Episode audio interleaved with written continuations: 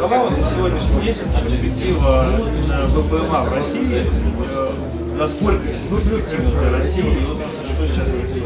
Я считаю, что цифровые технологии так быстро меняют мир, что технологии беспилотных летательных аппаратов, я думаю, что внедряться будут очень быстрыми темпами. Сегодня во всем мире и в России наблюдается такой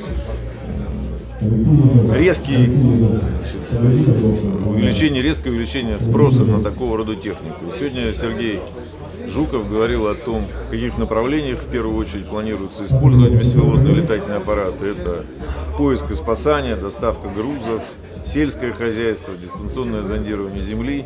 Значит, и я думаю, что все эти направления имеют очень большие перспективы. И поэтому специалисты для того, чтобы решать такого рода задачи, конструкции, системы управления беспилотными аппаратами будут очень востребованы в ближайшее время. Ну и надо сказать, что это действительно рынок, который и в мире развивается очень интенсивно, и нам, конечно, важно здесь вовремя войти на этот рынок для того, чтобы не отстать от лидеров.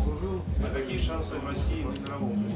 Ну, я считаю, что шансы всегда есть. Как, и надо сказать, что инженерная школа в России и таланты всегда были и есть. И нам важно организовать эту работу. И как раз Аэронет это одна из таких площадок, которая, собственно, пытается объединить усилия для того, чтобы не просто создавать отдельные аппараты, но и создавать новую инфраструктуру, чтобы создавать новые услуги, которые позволят интенсивно развивать это направление.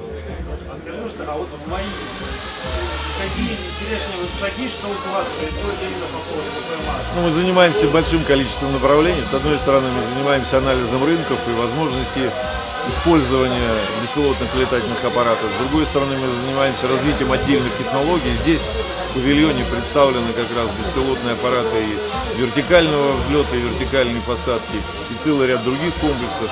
Мы занимаемся подготовкой кадров и э, аэронет, беспилотные летательные аппараты, авиамоделизм, робототехника. Это то, что мы продвигаем и на уровне школьников. Мы пытаемся привлечь молодежь, ну и надо сказать, что выпускники мои значит, служат в вооруженных силах, э, в тех подразделениях, которые используют беспилотные аппараты. То есть мы видим э, самые широкие возможности применения. И это аэродром Алфериева, на котором мы сегодня находимся, как раз одна из площадок, где мы развиваем вообще центр по испытанию беспилотных летательных аппаратов. Поэтому мои участвуют везде, все, что касается беспилотных летательных аппаратов. И, наверное, последний вопрос от меня. А какие сейчас есть все-таки барьеры, с какими приходится сталкиваться в развитии? Ну, барьеров достаточно много, потому что, с одной стороны, нужна классификация, с другой стороны, нужна нормативная база, которая бы регулировала использование различного рода аппаратов. Ну и на сегодняшний день все это находится в стадии развития. И, конечно, важно, чтобы нормативная база использования беспилотных летательных аппаратов не тормозила процесс их внедрения и не отставала от тех перспектив, которые открывает эта техника. Целый ряд задач, которые стоит и которые тоже сегодня требуют решения, это сертификация беспилотных летательных аппаратов. И здесь опять все зависит от классификации. Если мы будем предъявлять одинаковые требования к маленьким аппаратам и к тяжелым аппаратам, ну, это сильно удлинит срок сертификации малых аппаратов. Наверное, для больших значит, должны предъявляться жесткие требования с учетом безопасности полета.